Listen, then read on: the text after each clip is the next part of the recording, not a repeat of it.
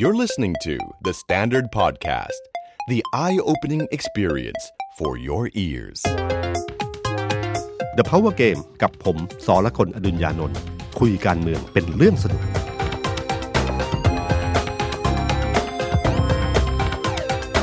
สวัสดีครับ ผมสอละคนอดุญญานนท์ สวัสดีครับ ผมเอกธนกรวงปัญญาครับ คอนเทนต์ครีเอเตอร์การเมืองของ The Standard นะครับ วันนี้กลับมาพบกับ The Power Game อีกรอบหนึ่ง แล้วก็เป็นรอบที่ผมหายไปประมาณ 2 เทปติดครับพี่ตุ้ม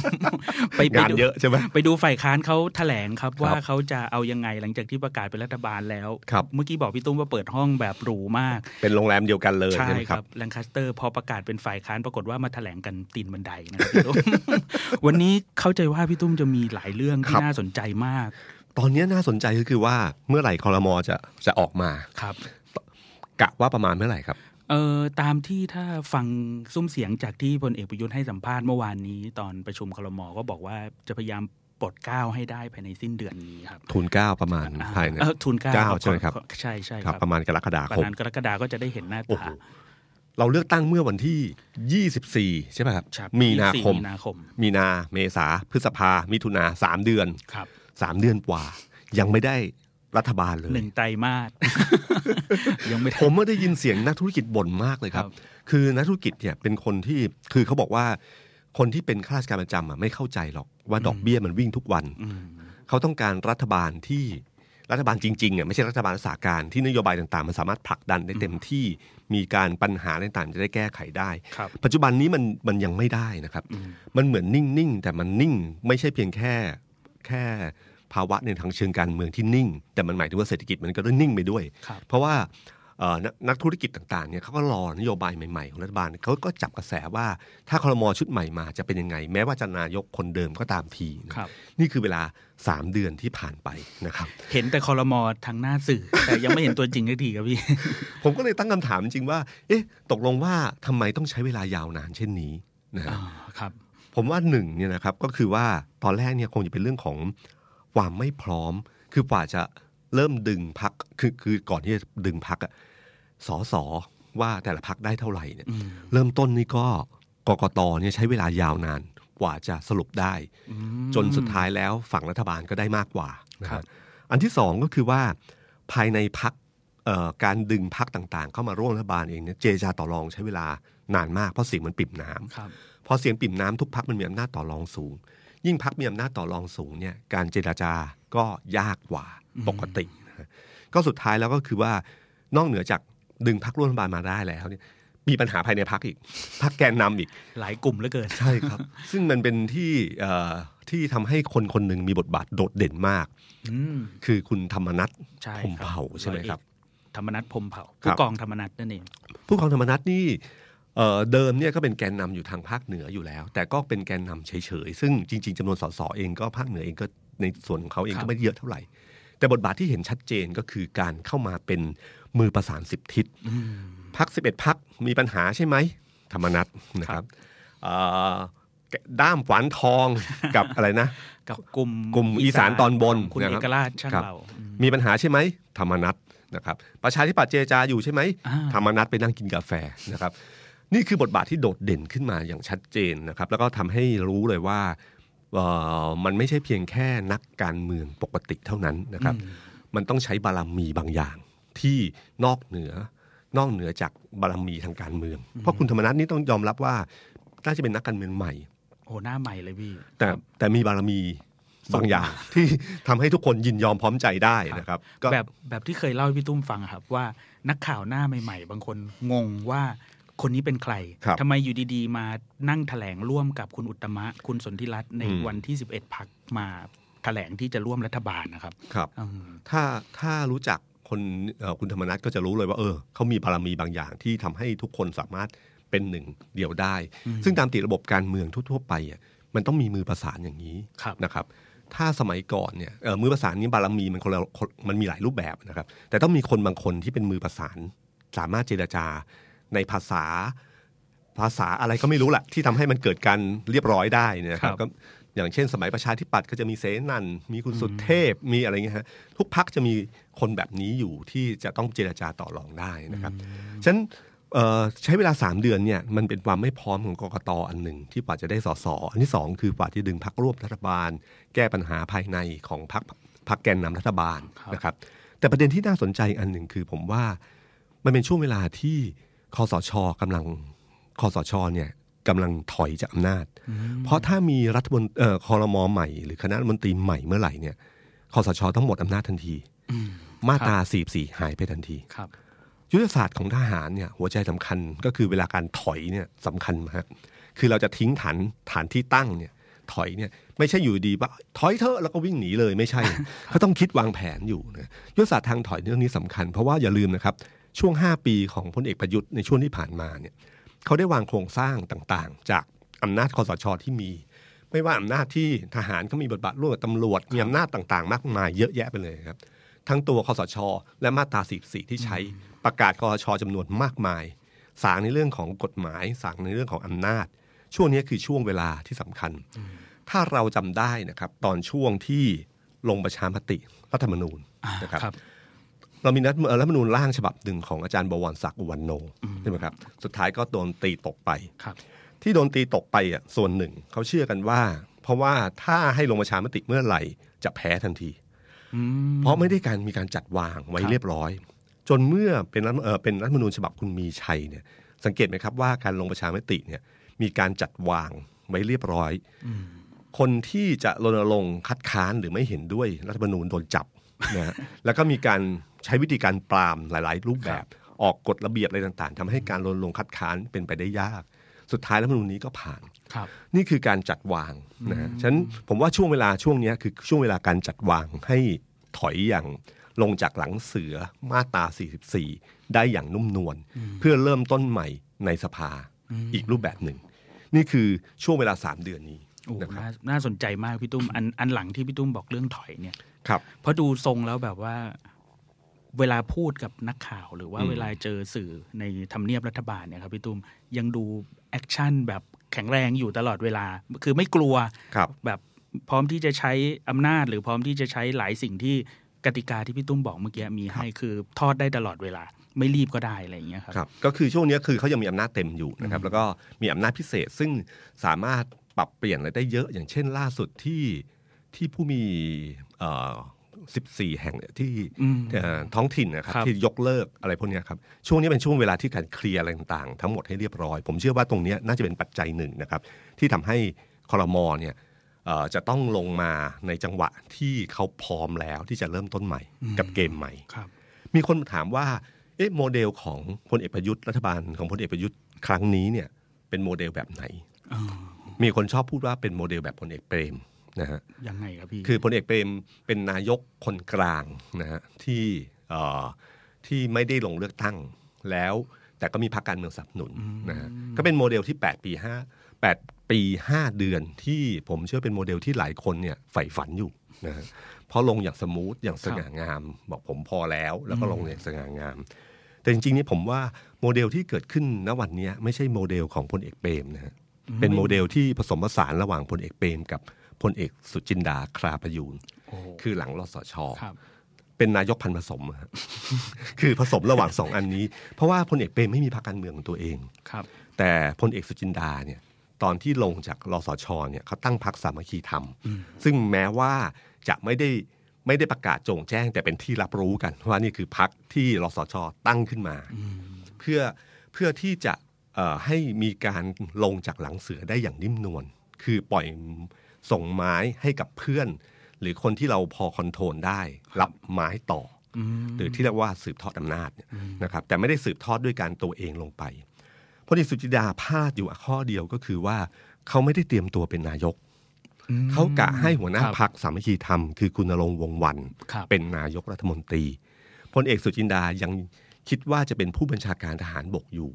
นะฮะแล้วก็สามารถ controlการเมืองได้ แต่ปรากฏว่าพอคุณนรงค์วงศ์วันมีปัญหาเรื่องวีซ่าไปสหรัฐครับพลเอกสุจินดาก็เลยต้องมาเป็นนายกรัฐมนตรี การเตรียมตัวตรงเนี้ยน้อยมากครับพอกระแสคัดค้านเกิดขึ้นอะไรต่างๆก็เกิดพฤษภาธมิน จนนำไปสู่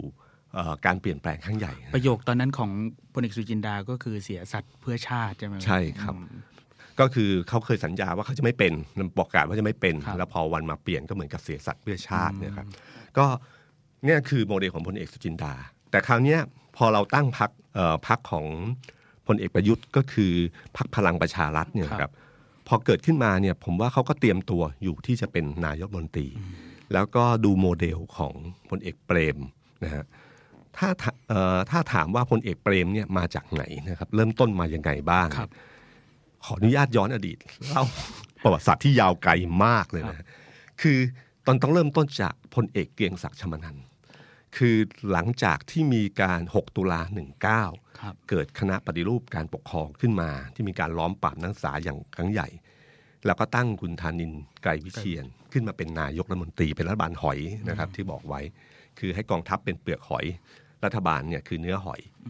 ก็ปรากฏว่าหลังจากนั้นก็มีการรัฐประหารซ้ำก็คือรัฐประหารเมื่อปีเมื่อ 20 ตุลา20 นะอืมครับแล้วก็พลเอกเกรียงศักดิ์ชมะนันทน์ เป็นนายขึ้นมาเป็นนายกรัฐมนตรีครับซึ่งเกิดประวัติศาสตร์เรื่องนี้สนุกตรงที่ว่าจริง ๆ แล้วเนี่ยการปฏิวัติวันที่ยี่เอ่อ20ตุลาคมครั้งนั้นเนี่ยนะครับ ถ้าใครอ่านหนังสือเรื่องล้วนเป็นผมลิขิตชีวิตเองของพลตรีสนั่นขจรประสาศน์นะครับเขาจะเล่าเรื่องเนี้ยเสธ.หนั่นจะเล่าเรื่องนี้ได้สนุกมาก เพราะว่าเป็นเรื่องของ Young Turk อะครับคือครั้งนั้นน่ะยังเติร์กเนี่ยหนุนพลเอกเกรียงศักดิ์ชมะนันทน์นะครับ ให้ปฏิวัติ แต่ข่าวรั่วไปถึง พลเรือเอกสงัดชลออยู่ ซึ่งพลเรือเอกสงัดชลออยู่ก็เลยปฏิวัติวันนั้นเหมือนกันนะครับแล้วก็ซ้อนกัน แล้วก็ขณะที่ยังเติร์กเนี่ยคุมกำลังยังเติร์กนี่คือจปรเจ็ดเขาคุมกำลังระวังระดับนายพันแบบคุมกองกำลังหน่วยกำลังจริงๆเนี่ยก็เคลื่อนกำลังไปนะเคลื่อนกำลังไปกรมประชาสัมพันธ์เอ่อรู้ว่าพลเรือเอกสสงัดชาอยู่ปฏิวัติกำลังจะอ่าน คือสมัยก่อนยุคสมัยก่อนเนี่ยใครยึดกรมประชาได้ประกาศพวกมันคือการรัฐประหารทันทีอ๋อทีวีทุกช่องใช่ครับจะถูกกระจายภาพออกไปจากตรงนั้นอ่าเริ่มต้นจากเสียงก่อนเลยครักบรมประชาสัมพันธ์ ก็พอจะไปถึงปุ๊บเนี่ยก็มีการโทรติดต่อมาบอกเฮ้ยเนี่ยเขายึดแล้วนะครับทางนี้ก็เลยคิดลักไก่ง่าย ๆ ก็คือให้เคลื่อนกำลังไปให้ถึงก่อนอืมแล้วก็เปลี่ยนชื่อ นี่คิดกันง่าย ๆ เลยนะครับเปลี่ยนชื่อว่าจากพลเรือเอกสงัดชลอูเป็นพลเอกเกียงศักดิ์ ชมนันท์หัวหน้าคณะปฏิบัติ เอากันอย่างนี้เลยเอากันอย่างนี้ ปรากฏรถติดเอารถติดไปไม่ทัน ประกาศไปแล้วสี่สิบปีนะครับจังรถติดเลยครับ หลังจากนั้นก็เลยเคลื่อนกำลังกลับมาล้อมที่คณะเอ่อที่เอ่อคณะปฏิรูปเนี่ยกำลังประชุมกันอยู่เนี่ยแล้วก็ขึ้นไปทหารที่เห็นอยู่ก็นึกว่าพวกเดียวกัน ก็ตะเบะทำความเคารพเคารพเสร็จก็เลยยึดอาวุธ ยึดอาวุธแล้วก็เดินเข้าไปในห้องประชุมเนี่ยครับก็สุดท้ายแล้วก็มีการเจรจาต่อรองก็บอกว่า ถ้าอย่างนั้นใช้ชื่อพลเรือเอกสงัดชะลออยู่เหมือนเดิม เป็นหัวหน้าคณะปฏิวัติเนี่ยแหละครับ แต่ให้พลเอกเกรียงศักดิ์ชมนันท์เป็นนายกอืมคนมาเจรจาคือพลเอกเปรมติณสูลานนท์พลเอกเจเปรมเนี่ยมาเจรจากับยังเติร์กพอเจรจากันเสร็จเรียบร้อยเนี่ยก็บอกว่าไม่งั้นประชาชนจะสับสนครับนะพวกยังเติร์กก็ยอม สุดท้ายพลเอกเกรียงศักดิ์ชมะนันทน์ก็ได้เป็นนายกรัฐมนตรี โดยการสนับสนุนของยังเติร์กนะครับแล้วก็มีสว.กลุ่มหนึ่งพลเอกเกรียงศักดิ์ อยู่ได้ประมาณปีกว่ามั้งครับ ก็ครับมีปัญหาก็คือเรื่องเศรษฐกิจอะไรเงี้ยก็ประกาศลาออกในสภาพอประกาศลาออกในสภาเนี่ย วันที่ลาออกในสภาเนี่ย เป็นที่รู้กันว่าคนที่เคลื่อนไหว ดึงพลเอกเสียงเกรียงศักดิ์ให้ลาออกครับก็คือกลุ่มยังเติร์กนี่แหละอืมกลุ่มเดียวกันนี้ แล้วก็หนุนพลเอกเปรมขึ้นมาเป็นนายกรัฐมนตรีแทนนะครับ ซึ่งพลเอกเกรียงศักดิ์เนี่ยหลังจากนั้นก็ไปตั้งพรรคชาติประชาธิปไตย แล้วก็ลงเลือกตั้งซ่อมปี24ครับพลเอกเปรมขึ้นมาปีหนึ่งนะแล้วก็เลือกตั้งซ่อมที่ร้อยเอ็ดอ่านี่คือที่มาของโรคร้อยเอ็ดในเชิงการเมืองเป็นยังไงหลายคนครับบอกว่าการซื้อเสียงเลือกตั้งเนี่ยมาจากนักการเมืองไม่ใช่นะครับ จุดเริ่มต้นมาจากตรงนี้ครับ มาจากโรคร้อยเอ็ดที่พลเอกเกรียงศักดิ์ลงเลือกตั้งเอ่อพรรคกิจสังคมอาจารย์เกษมสิริสัมพันธ์เนี่ยเคยเขียนไว้เลยบอกว่า ตอนที่เขาลงไปแข่งเนี่ย ภาพที่เขาเจอก็คือว่าพลเอกเกรียงศักดิ์เดินหาเสียง มีดาราอยู่ข้างหลังอืมแล้วเดินแจกเงิน เอ๊ะดารานี่เดินเบื้องหลังคุ้นๆเหมือนกันครับครับ อันนี้ดาราจริงๆสมัยก่อนครับไม่ใช่มีกกตครับเดินแล้วก็แจกเงินดื้อๆเลยนะครับครับภาคกิจสังคมก็ถ่ายรูป แล้วก็ไปสารกลางจะไปยื่นเรื่องประท้วง คัดค้านหรือครับแสดงว่าหลักฐานว่ามีการทุจริตการอ่าเอ่อมีการซื้อซื้อเสีเสียยงงผู้ว่าไม่อยู่ หายไปทั้งสารกลาง วันเลือกตั้ง ตั้งโต๊ะแจกเงินอีกครับนะครับ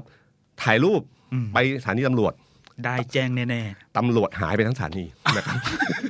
นี่คือที่มา นี่คือที่มาของโรคร้อยๆเอ็ดโอ้นะครับโหสุดยอดนะครับอันนี้เป็นเกร็ดเกร็ดประวัติศาสตร์การเมืองเรื่องนี้สนุกมากครับนะครับอะคราวนี้ย้อนกลับมาพอพลเอกเปรมขึ้นมาเนี่ยครับครับพลเอกเปรมเนี่ยนะครับเขาเอ่อเป็นนายกคนกลาง ตอนนั้นเป็นนายกคนกลางจริง ๆ แต่โครงสร้างของเขาเนี่ยไม่ใช่นายกคนกลางธรรมดา เพราะโครงสร้างของของพลเอกเปรมเนี่ยนะครับ มันมีกองทัพที่หนุนหลังอยู่ นอกจากกลุ่มยังเติร์กแล้วเนะครับพลเอกเปรมเนี่ยนอกจากเป็นผู้บัญชาการทหารบกนะคือตอนนั้นเป็นผู้บัญชาการทหารบกที่มีตำแหน่งอยู่นั้น และเป็นนายกรัฐมนตรีด้วยนะครับ นั่นคือรัฐธรรมนูญสมัยนั้น แล้วพลเอกเปรมเนี่ยก็เป็นควบรัฐมนตรีว่าการกระทรวงกลาโหมโอ้โหพลเอกเปรมเนี่ยตามติเนี่ยพอเป็นหนึ่งปี ตอนนั้นถ้าขึ้นมาปีสองสามถ้าจำไม่ผิดนะครับเออสามมีนาสองสามแล้วก็ จริง ๆอะจะเกษียณปีสองสี่แล้วก็ต่ออายุหนึ่งปี ต่ออายุตำแหน่งผู้บัญชาการทหารบก เพราะว่าใครๆก็รู้ว่าอำนาจกองทัพเนี่ยขึ้นอยู่กับผู้บัญชาการทหารบกเป็นสำคัญที่สุดฉะนั้นพลเอกเปรมเนี่ยต่ออายุไปหนึ่งปีมันการต่ออายุมเออการต่ออายุเนี่ยนอกเหนือจากการต่ออายุที่ที่เสนอในคอรมอแล้วเนี่ย มันต้องมีเสียงสนับสนุนจากสังคมด้วยอืมครั้งนั้นเนี่ยมีคนคนหนึ่งชื่อว่าทวีไกรครุบ นามคุณคุณคุณไหมคุ้นมากเลยครับพี่ครับนะครับ คือพ่อคุณพ่อของคุณปวีนาปารีนาอ่าปารีนานะครับ ไก่ครุบนะครับกำลังดังอยู่ตอนนี้เลยครับเขาทำไปรษณียบัตร คือรณรงค์ให้ประชาชนส่งไปรษณียบัตรเข้ามาเพื่อสนับสนุนพลเอกเปรมอืม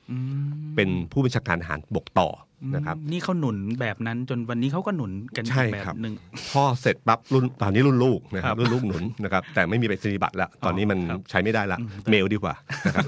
ส่งไลน์สนับสนุนอะไรอย่างเงี้ยนะครับครับก็หลังจากนั้นปั๊บเอ่อพอทำไปรษณียบัตรเรียบร้อยเสร็จก็ได้รับการแต่งตั้งเป็นรัฐมนตรีโอ้โหอ๋อคุณทวีไกรคุปเนี่ยนะครับ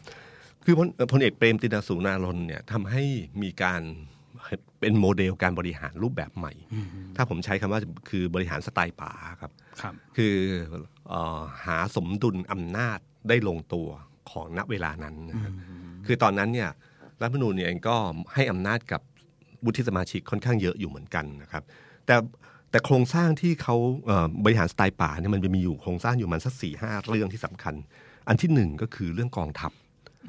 พลเอกเปรมเนี่ยเขาตอนเป็นนายกรัฐมนตรีเนี่ยครับ เขาก็เป็นผู้บัญชาการทหารบกด้วยนะครับ พอจากนั้นปั๊บเอ่อก็ยังเป็นรัฐมนตรีว่าการกระทรวงกลาโหมควบอยู่ด้วยนะครับ วางฐานไว้ตั้งแต่ทั้งการต่ออายุตัวเอง แล้วก็มีช่วงหนึ่งที่เขาโดนรัฐประหารเอ่อโดนกบฏหนึ่งถึงสามเมษาครับหมอครับเป็นช่วงเวลาที่พลเอกเปรมเนี่ยเอ่อได้ได้ผ่านในหลวงและราชินีแล้วก็พลเอ่อ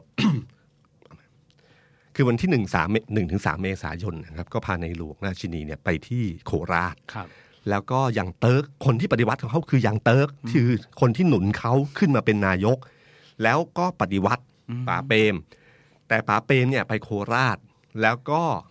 พาเอ่อให้กองทัพภาคที่สองเป็นแกนนำในการที่มาปราบกบฏกองทัพภาคที่สองตอนนั้นคนที่เป็นแกนนำคือพลเอกอาทิตย์กำลังเอกโอ้ นะครับพลเอกอาทิตย์กำลังเอกก็พากองกำลังมาปราบ มีบิ๊กจิ๋วเป็นเสนาธิการ บินมาลงที่ดอนเมือง คนที่ช่วยเขาคนหนึ่งคือบิ๊กเต้พลอากาศเอกเกษตรโรจนนินจปลห้าซึ่งเป็นคู่ขัดแย้งของจปลเจ็ดคือปราบเปรมไม่ได้พึ่งแค่ยังเตอร์อันเดียว ฐานเขาวางไว้หลายส่วนครับแล้วก็หลังจากนั้นพอปราบเรียบร้อยเสร็จเรียบร้อยเนี่ยพลเอกอาทิตย์เนี่ยก็เอ่อ สักพักหนึ่งนะครับภายในปีสองปีเนี่ยก็กระโดดอย่างรวดเร็ว และสุดท้ายก็ได้เป็นผอบอทบนะครับ สังเกตไหมครับว่าคนสนิทของป่าเปรมคนหนึ่งคือกลุ่มหนึ่งคือยังเติร์กครับเป็นลูกป่ากลุ่มหนึ่งพลเอกอาทิตย์กำลังเอกก็คือคนที่น่าจะเป็นมือขวาของป่าเปรมในยุคต่อมา เป็นผู้บัญชาการทหารบกครับแต่ขณะที่พลเอกอาทิตย์เนี่ยเป็นผู้ผู้บัญชาการทหารบกเนี่ยป่าเปรมก็ยังเป็นรัฐมนตรีกลาโหมนะครับ ไม่ได้ทิ้งเก้าอี้อืมครับ ก็ยังก็ยังควบอยู่ตลอดเวลา ยังใหญ่สุดในในกองทัพอยู่ก็ว่างั้นประเด็นนี้น่าสนใจนะครับ ประเด็นนี้น่าสนใจ เพราะมันที่มีคนตั้งคำถามว่าทำไมพลเอกประยุทธ์ถึงจะควบตำแหน่งรัฐมนตรีว่าการกระทรวงกลาโหมคือมีบทเรียนอันหนึ่งของป่าบเปรมคือเขาควบมาก่อน แล้วมือขวาตอนนั้นก็คือพลเอกอาทิตย์กำลังเอก แต่เป็นมือขวา แต่พอถึงจุดหนึ่งเนี่ยก็มีปัญหาขัดแย้งกัน ช่วงที่ป๋าเปรมลดค่าเงินบาทครับพอลดค่าเงินบาทปั๊บพลเอกอาทิตย์ตอนนั้นไม่เห็นด้วย เชื่อไหมครับ มีการยึดสถานีคนละสถานีเอ่อพลเอกอาทิตย์กำลังเอกเนี่ยก็มีคนเนี่ยอยู่ในสถานีหนึ่งที่คัดค้านเรื่องนี้ออกมาให้สัมภาษณ์คัดค้านครับเป็นผู้เป็นผู้นำกองทัพที่คัดค้านรัฐบาลอืมเรื่องลดค่าเงินบาท แต่สุดท้ายความขัดแย้งนี้ก็เคลียร์ลงไปนะครับปราบเปรมก็มีเอ่ออาจารย์คึกฤทธิ์ปราโมดออกมาสนับสนุนเรื่องการลดค่าเงินบาท แล้วสุดท้ายสุดท้ายแล้วเนี่ยก็เคลียร์กันเรียบร้อยจบนะครับก็ลดค่าเงินบาทไป จากนั้นไม่นานเนี่ยครับก็มีการกบฏอีกครั้งหนึ่ง9กันยานะฮะกบฏ9กันยา ซึ่งมีคนบอกว่านัดแล้วไม่มาอ๋อแล้วคนก็มีคนสงสัยว่าพลเอกอาทิตย์อยู่เบื้องหลังหรือเปล่านะครับมีการตั้งข้อสังเกต จากนั้นไม่นานพลเอกอาทิตย์ก็โดนปลด ป๋าเปรมก็ปลดพลเอกอาทิตย์ซึ่งเป็นประวัติศาสตร์หนังสือพิมพ์ครับที่มีพาดหัวใหญ่ของไทยรัฐว่าปลดอาทิตย์แค่คำแค่นี้นะครับ ครึ่งหน้ากระดาษครึ่งหน้านะครับปลดอาทิตย์นะครับมันสะท้อนให้เห็นว่าจริง ๆ แล้วเนี่ยนะครับ การเมืองเนี่ยพอถึงเวลาจุดหนึ่งเนี่ย มันไม่มีมิตรแท้ศัตรูที่ถาวรไม่ใช่เพียงแค่การเมือง แต่ในกองทัพก็เช่นเดียวกันเออ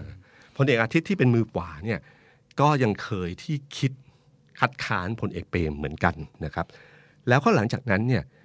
คนพอเมื่อพลเอกชาวลิตยงใจยุทธซึ่งเป็นทหารคนสนิทในอดีตมาก่อนเนี่ยครับได้เป็นผู้บัญชาการทหารบกพลเอกเปรมถึงวางมือในตำแหน่งรัฐมนตรีว่าการกระทรวงกลาโหม แล้วให้พลอากาศเอกพเนียงกันทรัตน์มาเป็นรัฐมนตรีแทนนะครับ คือไว้ใจพลเอกชวลิตมาก เพราะเป็นทหารคนสนิท ไว้ใจขนาดไหน อาจารย์โกลงนะฮะอาจารย์โกลงวีรพงษ์ละมังกูลครับเพิ่งเขียนหนังสือเขียนต้นฉบับชิ้นหนึ่งเรื่องประวัติศาสตร์ตอนลดค่าเงินบาทสมัย สมัยพลเอกชวลิตนะครับเขาบอกว่าตอนนั้นเนี่ย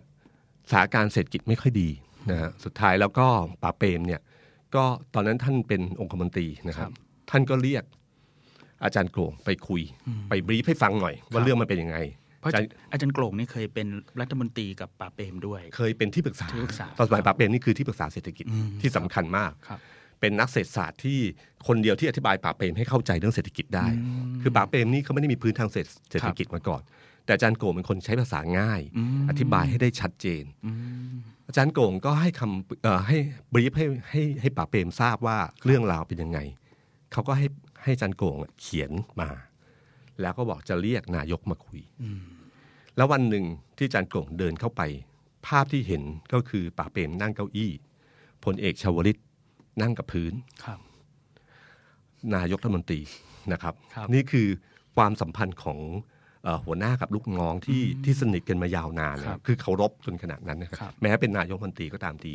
แล้วก็นั่งพื้นแล้วก็จากนั้นก็บีบแล้วก็นำไปสู่เรื่องปรากฏการณ์เรื่องลดค่าเงินบาทอะไรต่างๆมากมาย แต่นี่ผมผมแสดงให้เห็นที่เล่าตรงนี้เพื่อให้เห็นว่า ความสัมพันธ์ระหว่างพลเอกเปรมพลเอกชวลิตเนี่ยสนิทกันขนาดไหนครับซึ่งทำให้พลเอกเปรมเนี่ยวางวางมือจากตำแหน่งรัฐมนตรีกลาโหม เพราะว่ามั่นใจพอสมควรครับช่วงเวลานั้นเนี่ยครับเป็นช่วงเวลาที่การบริหารการเมืองเนี่ยใช้กองทัพเข้ามาเข้ามาจัดการเยอะมากนะครับมีการเคลื่อนต่างๆ ที่เคยเล่าไปแล้ว มีทั้งพลเอกชวลิตครับบิ๊กจอร์ดนะฮะบิ๊กจอร์ดพลเอกสุนทรคงสมพงศ์นะครับคุณพ่อของบิ๊กแดงเนี่ยครับครับ แล้วก็ไม่ว่าจะเป็นบิ๊กหมงซึ่งอดีตผู้บัญชาการทหารบกเอ้ยฐานะฐานสูงสุดฐานสูงสุดนะครับครับพลเอกมงคลอัมพรพิสิทธิ์นะฮะแล้วก็พลเอกไพโรธพานิชสมัยนี่ก็เป็นทศคนหนึ่งธรรมรักษ์นี่ก็ใช่นะครับพลเอกธรรมรักษ์เนี่ยก็คืออยู่ในกลุ่มนี้เหมือนกันนะกลุ่มนี้เป็นกลุ่มทางเคลื่อนทางการเมือง เวลาเกิดการอะไรขึ้นมาปั๊บกลุ่มนี้จัดตั้งรัฐบาลเนี่ยผู้จัดการรัฐบาลจริงอะคือพลเอกชวลิตยงใจยุทธนะ ในช่วงที่ผ่านมาเนี่ยไม่ใช่ไม่ใช่เลขาธิการพรรคอะไรต่างๆ ไม่ใช่นะครับครับ นี่เลยครับมาจากอันนี้เลยนะครับ นี่คือกองทัพที่ที่หนุนหลังป่าบเปรมมาตลอดแปดปีห้าเออแปดปีห้าเดือนนะครับ ก่อนที่บอกว่าผมพอแล้วครับอันที่สองนะครับก็คือการที่ป่าบเปรมใช้คอรมอที่รัฐมนตรีที่เป็นคนนอกที่ภาพพจน์ดีอืมคุณเชื่อไหมครับว่า ตอนที่พลเอกเปรมสมัยเปรมหนึ่งเนี่ยฮะ มีรัฐมนตรีอยู่ 37 คนครับเป็นรัฐมนตรีจากพรรคการเมือง 21นะโควต้าป่า 16ฉะนั้นพลเอกประยุทธ์เนี่ยถือว่ายังน้อยมากน้อยมากนะครับเมื่อเทียบกับป่าเปรมโควต้าป่านั้น16 คนนะครับ คุณมีชัยฤชุพันธ์เนี่ยอยู่ตั้งแต่สมัยป่าเปรมยุคแรกเปรมหนึ่งเลยครับอ่าครับ เข้ามาเป็นนักกฎหมายดูแลเลยนะฮะฉะนันอืมป่าเปรมจะใช้คนอยู่สองกลุ่มฮะก็หนึ่งก็คือกลุ่มเพื่อนสวนกุหลาบ คือ เพื่อนเนี่ยยังไงก็ไว้ใจเพื่อนมากที่สุดนะครับ มีเขาไหมมีกลิ่นๆอะไรบางอย่างไหมนะครับ มีเพื่อนเรียนสวนกุหลาบเนี่ยป้าเปรมจะเอามาตลอดเลยนะครับ ไม่ว่าพลเอกประจวบสุนทรางกูล คุณสุรีคุณชาญสุดสายอะไรเงี้ยนะครับชาญมนูธรรมคุณสุดสาย นี่คือกลุ่มเพื่อนนะฮะครับกลุ่มเพื่อนที่มาเป็นรัฐมนตรี ส่วนคนนอกก็ยังอย่างเช่นดึงคุณอาจารย์สมเอ่อคุณสมหมายคุณตระกูล อาจารย์สุทธีนะฮะหรือคุณมีชัยหรือชุเออคุณมีชัยหรือชุพันธ์นี่ก็ใช่ครับคือกลุ่มเนี้ยคือกลุ่มโควต้าของป่าที่ดึงมาเป็นรัฐมนตรี หลายคนที่พี่ตุ้มพูดนี่ผมเคยได้ยินแต่ชื่อนะครับ ไม่ใช่ไหมไม่ฮะไม่ไม่เคยเจอตัวจริงนะครับ ไปหมดแล้วมั้งครับแต่ครับยกเว้นอาจารย์มีชัยนะครับใช่ไปหลายคนแล้วครับครับอาจารย์สมหมายเนี่ยก็ไปแล้วครับนะครับ ครับพวกกลุ่มเนี้ยครับ จากนั้น อีกกลุ่มหนึ่งที่ที่ใช้ก็คือเอ่อป่าเปรมใช้ระบบที่ปรึกษา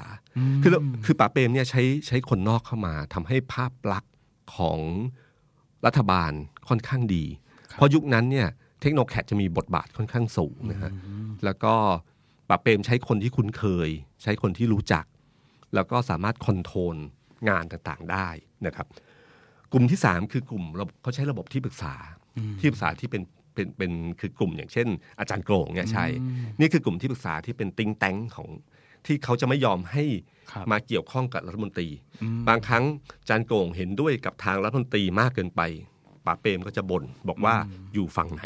เป็นที่ปรึกษาก็อยู่ฝั่งนี้ อย่าไปอย่าไปเอ่อยุ่งกับด้านนี้มากนัก ให้เป็นที่ปรึกษาของป่าจะได้มีคนขานอำนาจนะฮะกลุ่มที่สี่คือกลุ่มพรรคการเมืองครับ อันนี้เป็นบทเรียนนะ พลเอกเกรียงศักดิ์เนี่ยให้ความสำคัญกับพรรคการเมืองน้อยครับนะครับ แต่ป๋าเปรมเนี่ยให้ความสำคัญกับพรรคพรรคการเมืองค่อนข้างเยอะนะครับพรรคการเมืองเนี่ยป๋าเปรมใช้เอ่อใช้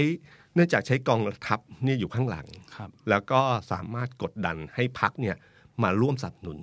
ตัวเองได้นะครับ ซึ่งที่ผมบอกไปแล้วอย่างเช่น คนที่เป็นผู้จัดการรัฐบาลมาโดยตลอดก็คือพลเอกชวริตชวลิตยงใจยุทธเนี่ยเป็นเป็นผู้จัดการรัฐบาลมาหลายครั้งมากนะครับ ใช้บารมีที่เหนือกองทัพเนี่ยทำให้พรรคการเมืองยอมนะครับมีบางจังหวะนะฮะที่พรรคการเมืองหลายพรรคเนี่ยทุกครั้งที่ยุบสภาเลือกตั้งใหม่ ไม่ใช่พรรคทุกพรรคการเมืองจะหนุนป่าเปรมทุกครั้งนะครับ ทุกคนคิดคล้าย ๆ กันว่าถ้ามีโอกาสเมื่อไหร่ ก็จะจัดตั้งรัฐบาลเองอืมครั้งหนึ่งเคยมีพลเอกประมาณอดิเรกสารเป็นหัวหน้าพักชาติไทย ได้มาร้อยสิบเสียง ก็เตรียมจะจัดตั้งรัฐบาลก็เจอการ เจอเกมอะบิ๊กจิ๋วก็เดินเกม เอากิจสังคมมาบวกประชาธิปัดบวกบวกวับสุดท้าย ชาติไทยเป็นฝ่ายค้าน ทันทีครับเป็นครั้งแรกที่พรรคชาติไทยตั้งพรรคมาเป็นฝ่ายค้านนะฮะตั้งแต่นั้นไม่ก่อนหน้านั้นไม่เคยเป็นฝ่ายค้านมาเป็นฝ่ายค้านยุคนั้นครับพอเป็นฝ่ายค้านยุคนั้นเกิดขึ้นมาปุ๊บจากนั้นเชื่อไหมครับว่า ชาติไทยเป็นฝ่ายค้านมายาวนานมาก จนสุดท้ายแล้วเนี่ยต้องเปลี่ยนหัวหน้าพัก ให้พลเอกชาติชายชุนหวันขึ้นมาเป็นหัวหน้าพักแทนครับพลเอกชาติชายเนี่ยเป็นทหารม้าเหมือนกับป่าเปรมสมัยก่อนเนี่ยเขาเป็นหัวหน้าของป่าเปรมนะฮะพลเอกชาติชายอ๋อถ้าเอ่อครับป่าเปรมจะเรียกพลเอกชาติชายทุกครั้งว่าท่านผู้การครับนะฮะก็คือเคยเป็นผู้บังคับบัญชามาก่อนนะฮะก็พอพลเอกชาติชายมาเป็นหัวหน้าพักชาติไทย ชาติไทยก็ได้ร่วมรัฐบาล กลยุทธ์อันหนึ่งที่ใช้เป็นประจำคือการเปลี่ยนหัวครับ ที่สามารถคอนโทรลได้อืมอย่างเช่นพักกิจสังคมหมอมราชวงศ์คึกฤทธิ์ปราโมชเป็นหัวหน้าพักมีอยู่ช่วงหนึ่งครับมีการตีรวนกันอยู่บ้าง ท่านก็ให้พลอากาศเอกสิทธิเสเวตศิลา มาเป็นหัวหน้าพักกิจสังคมลอยมาเลยนะครับ ก่อนหน้านั้นคืออยู่เปรมหนึ่งนี่เป็นรัฐมนตรีต่างประเทศในโควต้าป่าเปรม วันหนึ่งก็มาเป็นหัวหน้าพักกิจสังคมอืมท่านเอ่อพลเอกเปรมไม่ได้มีพักการเมืองของตัวเอง แต่มีหัวหน้าพักที่สนิทกันนะครับ ไป ไปเป็นหัวหน้าพักครับที่กลยุทธ์เปลี่ยนหัวอืมเนี่ยนี่มีอยู่นะคครัรับบถ้าฟังตอนนี้มีเขาอะไรบางอย่างไหมมีกลิ่นอะไรบางอย่างไหมที่มีการเคลื่อนเคลื่อนไหวที่จะจะเป็นหัวหน้าพักก็มีอยู่นะครับ ก็คือจะเป็นเองเลยครับ แล้วก็มีบางพักที่มีการครับที่คุณชวนหลีกภัยออกมาพูดอะไรพวกเนี้ยครับ มันก็จะมีกระแสอะไรบางอย่างที่เออมันมีกลิ่นกลิ่นในทางประวัติศาสตร์อยู่เหมือนกันนะครับอันเนี้ยคือเรื่องที่ที่เป็นโครงสร้างของบริหารสไตล์ป่าเปรมนะครับที่เกิดขึ้น ครับก็ละเอียดซับซ้อนมากครับ ต้องอายุเยอะเท่านั้นนะครับ ก็เนี่ยครับก็คือภาพของที่เกิดขึ้นของรัฐบาลที่ผ่านมาครับถ้าโมเดลนี้เนี่ยเราจะเห็นชัดเลยว่าเอ่อการคุมกลาโหมเนี่ยเป็นเรื่องที่สำคัญนะฮะเพราะว่าสามารถคอนโทรลกองทัพได้ นั่นคือยุคสมัยนั้นนะครับ ที่เป็นประชาธิปไตยครึ่งใบนะครับ สมัยนี้สมัยนี้ที่เต็มก็ใบใช่ไหมเหมือนสมัยนั้นแหละครับอ๋อครับ ละไม้คล้ายกันนะละคไม้รับคล้ายกันแต่เพียงแต่ว่าบทบาทของกองทัพต้องยอมรับนะครับวันนี้ไม่เหมือนกับครั้งก่อนนะครับมันไม่ได้ชัดเจนขนาดนั้น มันไม่ได้มีบทบาทที่เข้ามาเคลื่อนที่เห็นชัดครับสมัยก่อนนี่เห็นชัดกวันนี้นะครับปรากฏตัวอย่างชัดเจนไม่ได้มีปัญไม่ได้มีการหลบอยู่หลังเงาอะไรทั้งสิ้นชัดเจนมาก แต่ครั้งนี้ไม่ใช่นะครับครั้วังนนี้นี้เห็นเนี่ยเห็นแค่ตอนโหวตเป็นนายกแค่นั้นเองอ่าใช่ครับ แล้วก็มีไปพบท่านนายกเป็นบางครั้งที่ครับทำเนียบบานซึ่งก็เป็นเรื่องปกติธรรมดาครับนะครับ แต่อันนี้แหละครับคือเรื่องสำคัญ แล้วก็ทำให้ พลเอกเปรมเนี่ยต้องเป็นรัฐมนตรีว่าการกระทรวงกลาโหมต่อเนื่องยาวนานนะครับ การกุมอำนาจเรื่องนี้สำคัญนะครับ คราวนี้เราลองลองมาดูว่าสมัยพลเอกประยุทธ์เนี่ยโครงสร้างเป็นยังไง โครงสร้างที่หนึ่งก็คือว่าช่วงที่ผ่านมาเป็นคอสชใช่ไหมครับมีอำนาจบริหารมาประเทศมาห้าปีแล้ว การมาเป็นนายกช่วงนี้เนี่ยจะไม่เหมือนพลเอกเปรมพลเอกสุจินดาพลเอกเปรมเนี่ยอยู่ดีก็ลอยมาเป็นนายก เคยเป็นรัฐมนตรีช่วยมหาดไทยรัฐมนตรีกลาโหมอยู่ช่วงหนึ่งแต่ก็ไม่ได้เป็นนายกรัฐมนตรี แต่พลเอกประยุทธ์เนี่ยเป็นนายกรัฐมนตรีที่ทดลองงานมาห้าปีแล้วนะครับคือในช่วงคอสชฉะนันการมาเป็นนายกอีกครั้งหนึ่งเนี่ยไม่ใช่เรื่องแปลก คุ้นเคยกับการบริหารราชการมาก แล้วก็รู้จักคนครับคือการรู้จักคนเนี่ยเป็นเรื่องสำคัญตามกระทรวงต่างๆห้าปีรู้จักคนเยอะมากอยู่แล้วนะครับเอ่อกองทัพ ก็ผมยังเชื่อว่ากองทัพก็ยังสนับสนุนอยู่นะครับ แต่ก็กองทัพเนี่ยอาจจะไม่มีบทบาทเหมือนสมัยพลเอกเปรมชัดเจนมาก แต่ก็ยังเชื่อว่าสนับสนุนอยู่ครับเอ่อแต่ต้องดูโครงดูที่มาของพบทบด้วยนะครับ ว่าแต่ละยุคแต่ละสมัยมันเปลี่ยนไปยังไง เพราะตั้งแต่สมัย บิ๊กป้อมจนมาถึงพลเอกประยุทธ์จนมาไล่มาเรื่อยๆเนี่ยบุรพาพยักมาตลอดอืมนะครับครับแล้วก็มาสลับสลับนิดหนึ่งตอนพลเอกเฉลิมชัยใช่ไหมคครัรับบครับ อันนั้นมาจากหน่วยสงครามพิเศษอ่าหน่วยรบพิเศษนะครับ แล้วก็มาถึงนี่ครับมาถึงบิ๊ก Big แด Bang งบิ๊กแดงนี่พลเอกอภิรัตน์เนี่ยมาจากวงเทวันครับวงเทวันนี่คือภาคหนึ่งอืมไม่ใช่เป็นกลุ่มกลุ่มของบุรพาพยักษ์นะฮะฉะนั้นมันเป็นโครงสร้างคนละโครงสร้างนะครับ แต่ก็เป็นเอ่อ ผู้ใต้บังคับบัญชามายาวนานนะครับ แต่อย่าลืมประวัติศาสตร์การเมืองที่ผ่านมานะครับเอ่อป๋าเปรมก็เคยมั่นใจอย่างเติร์กอยู่เหมือนกันนะครับ เคยมั่นใจพลเอกอาทิตย์เหมือนกันนะครับ โลกมันหมุนแล้วมันเปลี่ยนไปได้เรื่อย ๆ นะครับ เรื่องที่สองก็คือว่าพลเอกประยุทธ์เนี่ยนะครับ มีสวเป็นกองหนุนอืมอันนี้ชัดมากชัดมากเป็นพรรคการเมืองอีกพรรคหนึ่งนะครับ ที่ที่ยกมือพร้อมเพรียงกันมาก พี่ตุ้มพูดนะครับ มันชัดคือครับคือไม่มีแตกแถวจริงๆอืมทุกท่านมีอิสระทางความคิดที่เหมือนกันครับนะครับ ไม่มีใครคุมใครได้ครับ แค่พลเอกประวิตยพูดว่าตั้งเองก็คุมได้คุมได้นะครับ แล้วก็แต่กับแต่โครงสร้างของพรรคการเมืองเนี่ยจะแตกต่างจากสมัย สมัยของพลเอกเปรม ตรงที่ว่าพรรคการเมืองที่ร่วมรัฐบาลครั้งนี้ค่อนข้างปริ่มน้ำไม่มีเสถียรภาพเสถียรภาพเหมือนเดิม ไม่มีบารมีที่เหมือนสมัยก่อนที่สามารถคุมพรรคได้ทั้งหมด แม้แต่พรรคพลังประชารัฐเองเนี่ยช่วงเวลาสองสามเดือนที่ผ่านมาก็เห็นเลยนะครับว่าจุดเริ่มต้นมันมาจากไหน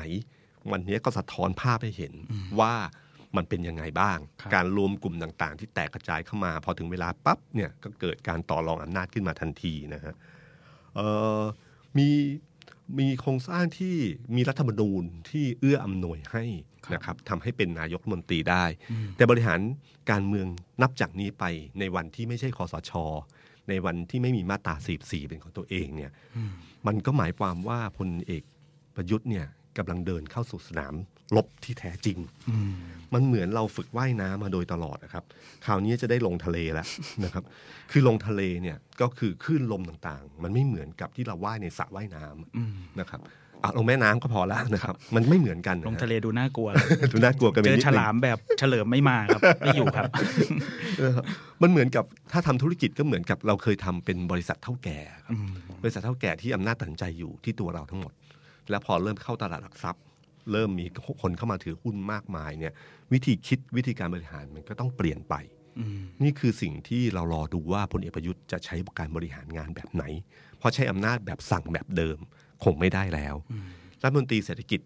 ก็ไม่ใช่มาจากกลุ่มเดิมที่ตัวเองเป็นคนเลือกมาอ่าใช่มีพรรคการเมืองอื่นๆ เข้ามาร่วมด้วย การแชร์ต่างๆเนี่ยจะเป็นยังไงบ้าง นี่คือสิ่งที่น่าจับตามองนะฮะ